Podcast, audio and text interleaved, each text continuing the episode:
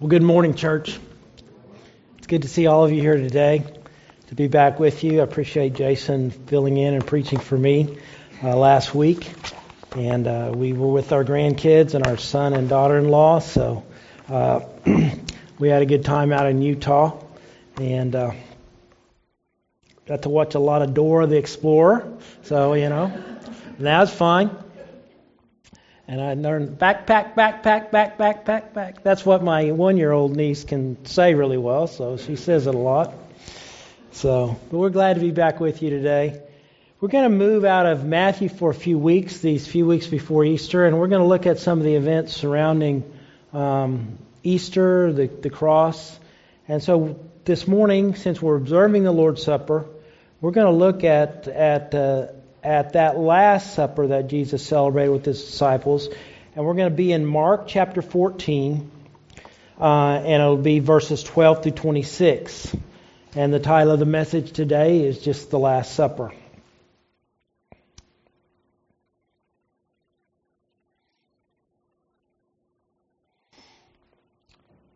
On the first day of unleavened bread, when, the, when they sacrificed the Passover lamb, his disciples said to him, Where will we where will you have us go and prepare for you to eat the Passover? And he sent two of his disciples and said to them, Go into the city, and a man carrying a jar of water will meet you. Follow him. And whenever he enters, say to the master of the house, The teacher says, Where is my guest room where I may eat the Passover with my disciples? And he will show you a large upper room furnished and ready. There prepare for us. And the disciples set out and went to the city and found it just as he had told them. And they prepared the Passover. And when it was evening, he came with the twelve. And as they were reclining at the table and eating, Jesus said, Truly I say to you, one of you will betray me, one who is eating with me. They began to be sorrowful and to say to him, one after another, Is it I?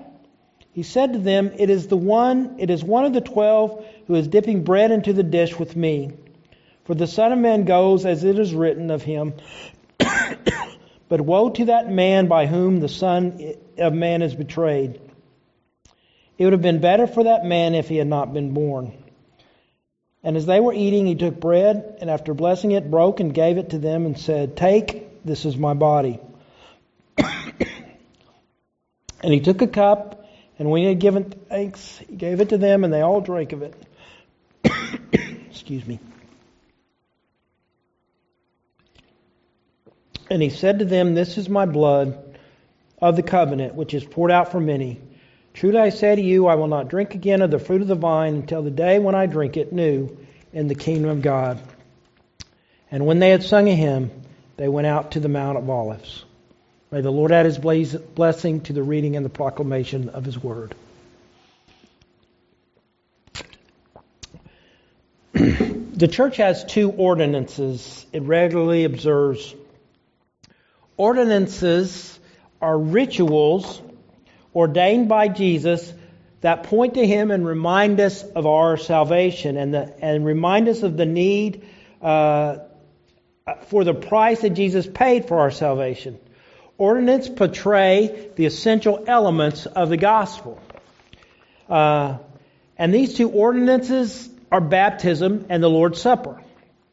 Now, we don't call them sacraments because sacraments is a word that has the idea of a means of dispensing grace. See, we don't believe that baptism and the Lord's Supper dispense grace, but they symbolize and proclaim grace. Um, they are reminders of grace, not dispensers of grace. Grace is not dispensed, it is received by faith. For by grace you have been saved through faith, the scripture says. the ordinance of baptism is a one time event that happens in the life of the believer after they come to faith in Jesus and are saved. In baptism, two realities are symbolized. The first is the reality that Jesus died and was buried. It's being pictured. And he rose again. He conquered death, never to go into a grave again. Uh, Jesus, Jesus uh, conquered death completely.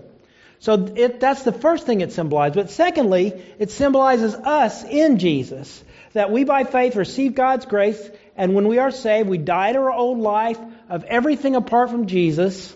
We bury it, and we have a brand new life through, through, through faith in Jesus. It doesn't say, baptism doesn't say, but it symbolizes salvation. It's a meaningless ritual if a person has not placed their faith in Jesus. But that doesn't mean it's meaningless. It's, a, it's an essential confession of faith for those who do believe. Baptism should never be considered an option for the believer. It's an act of confession and love and obedience. It, it identifies us with Jesus, and Jesus commanded those who believe to be baptized. now, the second ordinance, uh, the Lord's Supper, is something we regularly do uh, in the, uh, together as the body of Christ. Some fellowships do it every week. We do it every five weeks. We observe it to remember Jesus and all He's done to save us. And it reminds us of our salvation that was purchased with the high price of the life of Jesus, the Son of God, the, the very, uh, the, the Son of Man and the Son of God. Jesus gave His body and He shed His blood so that we could justly be forgiven by Almighty God and be saved. We come by the blood. We can't enter the presence of God except through the merit of Jesus Christ. Um, and so uh, Jesus gave his body and he shed his blood so that we could be justly forgiven. it reminds those who believe that only by receiving Jesus, by being in him, and he in us that we can be forgiven. Paul in the, in the New Testament over and over uses the phrase in Christ, in Christ, in Christ, and we are to be in Christ. And it's only because we are in Christ and Christ lives in us that we can be saved and forgiven. It's only because He shed His blood for us and His body was given for us uh, that salvation can be ours. And so the Lord's Supper reminds us of this as we share the cup, that we are part of Him. But it also reminds us that we are part of one another. We are part of each other. We can't live in isolation independence, but we must live in community. And so we share the supper together as the as the uh, as the people of God. Um, and it tells us we, we're not only dependent upon the Lord, but we are dependent on one another. We have been placed into the body of Christ. And so we live in community. That's sometimes why we call the Lord's Supper communion. It's been called communion. And so this morning, we want to look at the time when Jesus instituted the supper for his church and think about what that means for us today. The first Lord's Supper, called the Last Supper, reminds us of this timeless truth.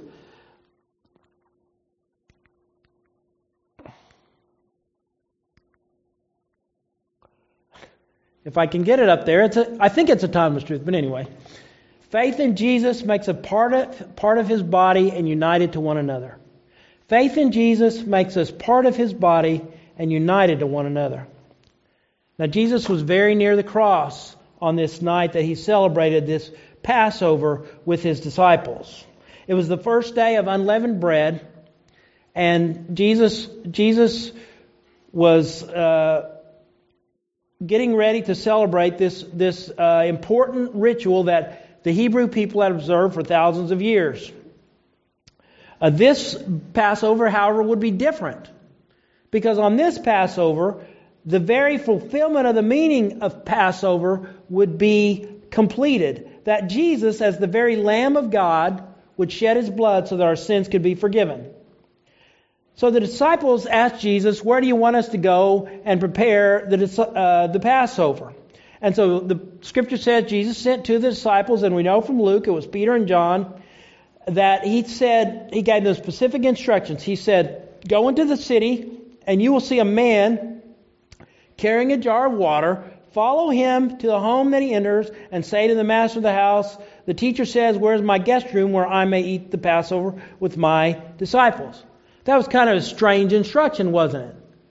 You know, uh, there are those who have argued uh, that Jesus had a, this was kind of a prearranged signal, this was kind of a prearranged arrangement. Um, uh, I don't think that's true. And I'll tell you why. Uh, first of all, uh, they would know the person uh, that they were to follow because it would be a man carrying a jar of water. Now, what made that, you know, different? because usually it was the women and the children who carried the water uh, in those countries uh, on, in, in that time. And so when they would see a man, they would, they would know that this was the man that Jesus wanted them to follow. And, and then they would meet him, and just whenever they entered the city, they would see him, and they would follow him to this house. To me, it's, it's not like Jesus uh, prearranged this. He could have. I'm not saying he couldn't have. But it's, it's more of his omniscience. He would know that they would happen to run into, the man, into a man when they entered the city, and that was the man they were to follow. I think it's a sign of the omniscience of Jesus. And uh, I don't think it was something arranged. And Mark seems to be emphasizing it was the uh, all knowing supernatural knowledge of Jesus that enabled him to tell his disciples what was going to happen. So Peter and John went in, they found the man, they followed him to the house, and they and they did exactly what Jesus had told them. They said to the master of the house, the teacher uh, says, Where's my guest room where I may eat the Passover? And he showed them the upper room, and there they prepared for the Passover to be uh, celebrated on that evening. And they had to prepare, you know, the elements of the Passover, and they had to get it ready. So they got it ready. Now in Luke, we read uh, that on that evening, and it's kind of an interesting kind of, uh, um, it's kind of an interesting the way it says in verse uh, 17. He came with the twelve. It's kind of a dramatic present there. He's coming uh, on that evening to celebrate this last Passover with his uh, disciples. This last Passover would, before it would be fulfilled. And Luke tells us that Jesus said he was uh, looking forward to it with great anticipation. It's because what would immediately follow this meal would fulfill the meaning of the Jewish ritual of Passover the people have been observing for more than a thousand years. And so Jesus said, I'm looking forward to it. But even then, there was a heaviness upon Jesus as he reclined to take the meal. Jesus said, Truly I tell you, one of you is going to betray me, one who is eating with me. One of the twelve closest followers of Jesus, one of them would betray him. Someone who would, who would uh, eat with him at the table. It was considered especially treacherous to eat with someone and then to betray him. Uh, because eating with someone was a was a sign of uh, of uh, closeness and uh, and love, and so so he says one of the twelve is going to uh, eat with me is going to betray me, the, one of the closest men in the world to me, and it's always hurtful. You ever had someone very close to you kind of give it to you in the back? You probably have. We've all had kind of those experiences. Well, that was what's going to happen to Jesus. The twelve were shocked. And they began to question themselves. Maybe each of them began to question, maybe except one who didn't question Is it I? Is it I? Am I the one that could do such a horrible, treacherous thing? And Jesus said, It's one of the twelve who's dipping the bread into the dish with me. Jesus said this. And then we read a passage that connects the foreknowledge and omniscience of God with the responsibility of man. Jesus said this, For the Son of Man goes as it is written of him. You see, what was happening, God knew was going to happen. It was written, it was determined, it was decreed, as Luke writes in his gospel. What was going to happen was prophesied and decreed and God knew it was happening, God ordained it to happen. But that does not decrease Judas' responsibility for it happening. That does not decrease Judas' responsibility for this treacherous betrayal. Jesus said, But woe to the man by whom the Son of Man is betrayed. It would have been better for that man if he had not been born. I don't think there's a more frightening thing written in all the Scripture than, than what Jesus just said. Turning your back on Jesus after you've followed him and heard him and been around him. Turning your back on Jesus and the salvation he offers you leads to a destiny worse than never being born. Well, as Jesus was celebrating the Passover, he did something no one had ever done before. He took the bread and he gave thanks. And the word used is eulogos, which basically means to bless or give thanks. We get our word Eucharist from that. Maybe it's called Lord's Supper, called the Eucharist. He took the bread and he blessed it. He gave thanks for us, and he, and he and he said something that had never been said. He said, "Take, this is my body." Take, this is my body. I'm sure the room was electrified when Jesus said that because the Passover was basically a ritual. You don't mess with it, you don't change it. But Jesus is here changing it. And he says, Take, this is my body. Well, it wasn't Jesus' literal body because Jesus was standing right there, but it symbolized his body. The bread represented his body. And Paul tells us in 1 Corinthians 11 uh, as he records this event in the life of Jesus, he said, Jesus says, which is for you. Take, eat, this is my body, which is for you. Jesus was saying that the bread represents the body that he had taken for them. He had taken his body for them so that he might suffer the penalty for their sins and your sins and my sins in our place. He had taken that body for you and for me and for those who were present on that night so that he might die in our place. As believers who are in Christ, we, uh, as, as they receive the bread and as we receive the bread, it symbolizes something that because Jesus took this body for us and we believe in him, we are in Jesus and Jesus is in us. We are in Jesus and Jesus is in us. We share bread together as the body of Christ because we are part of one another. We are in Him, He is in us, and we are we are together uh, a community of believers. We are we are united in His body. We are part of one another. And so Jesus said, "This is my body," and then He took the cup, and He gave thanks again and gave it to them, and they all drank. None was excluded. All who are part of him uh, dr- drank from the cup and drink from the cup. And he said, This is the blood of, this is my blood of the covenant, which is poured out for many.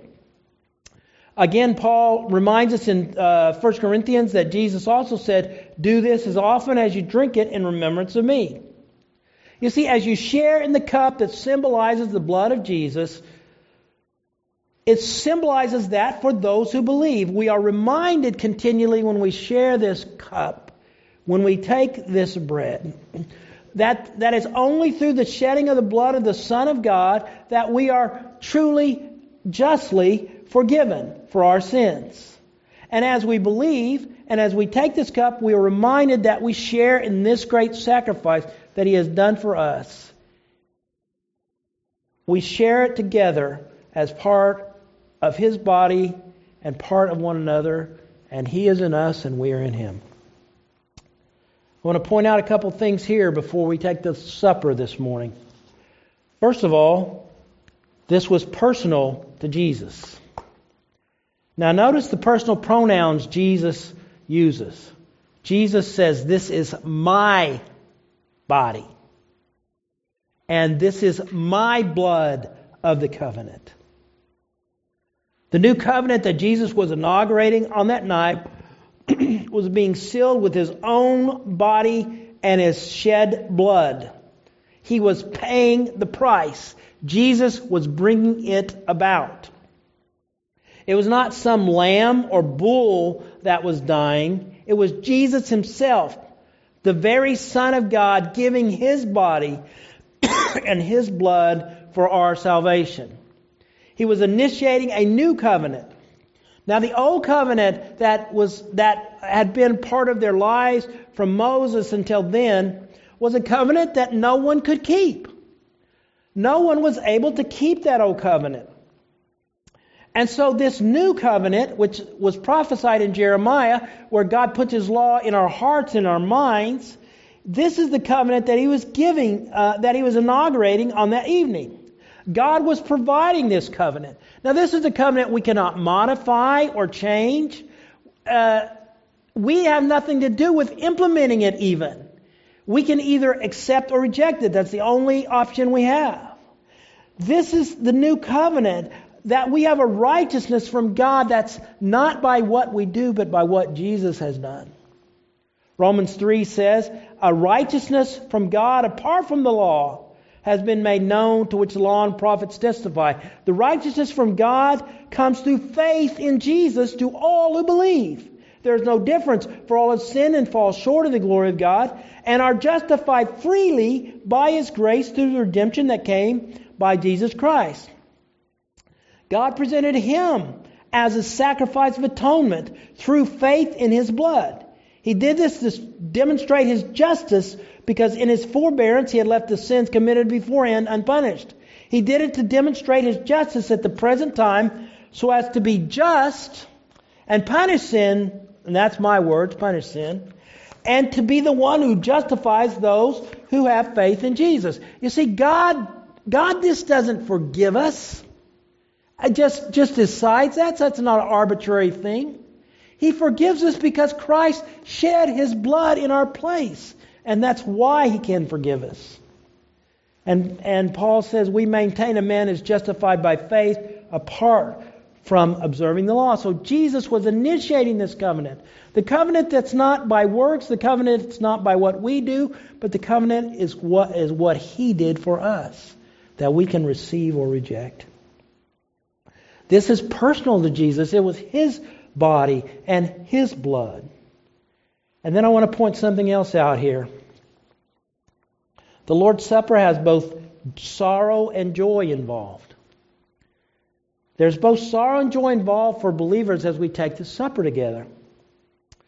First of all, the sorrow is in the fact that our sin required the very sacrifice of God the Son. The Son of Man to atone for our sins, and to die in our, on the cross in our place. That's what forgiveness for your sins and my sins required. Nothing else will do. Nothing else will do.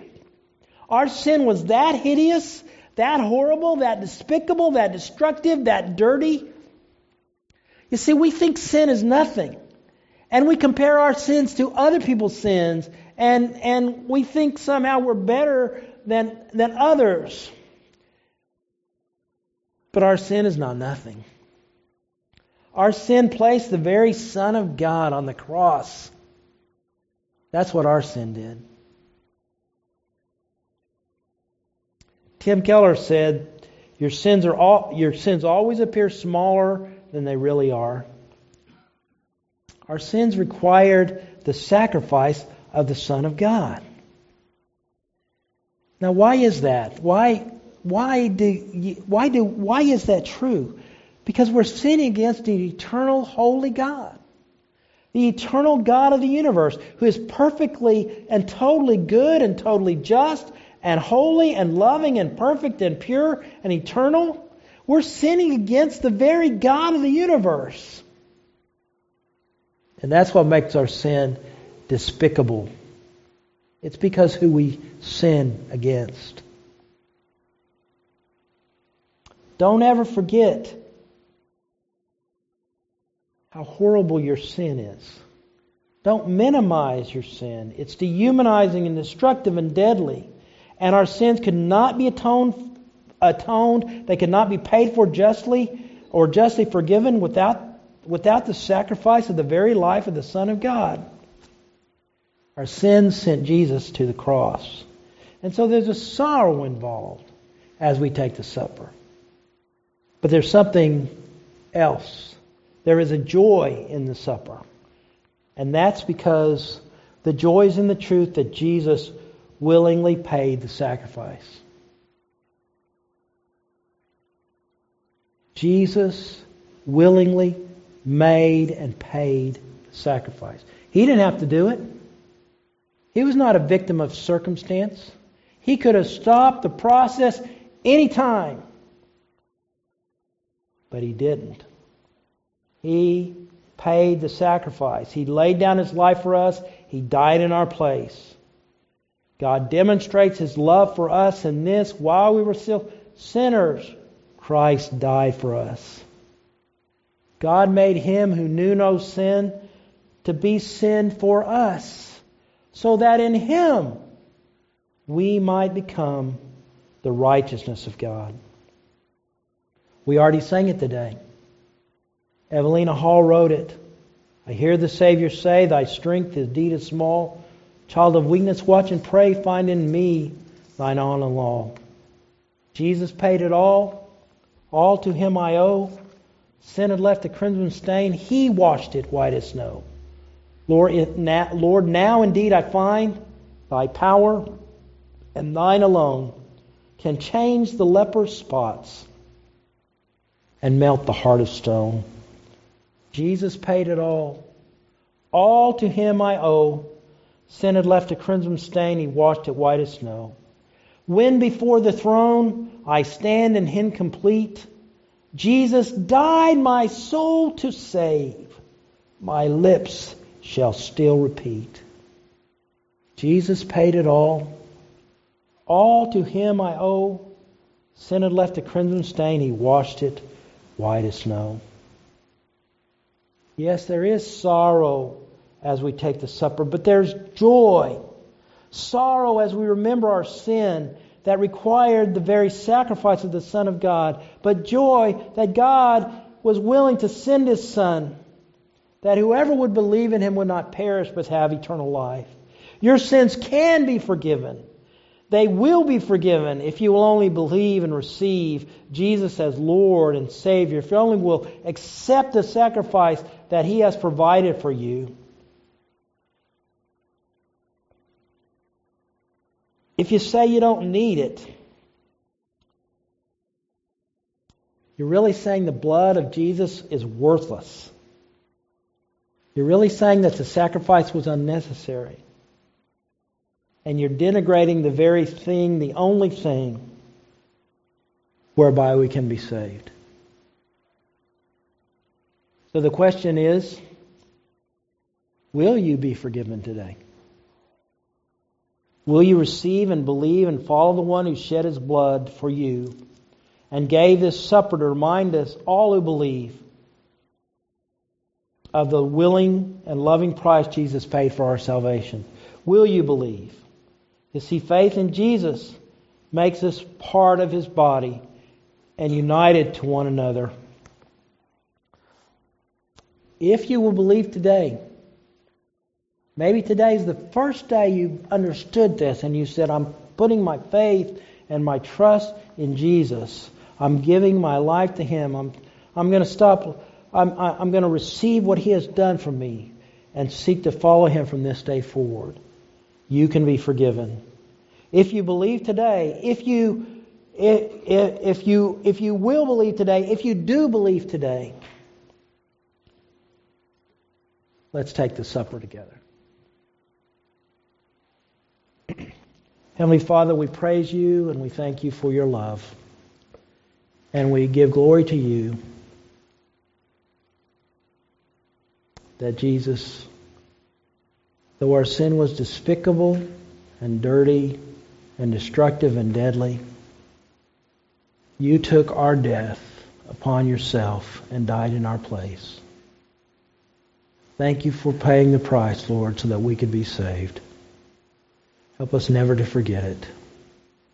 If there's anyone here that hasn't put their trust and faith in Jesus, I pray that today that they would do this. It is in his name that I pray.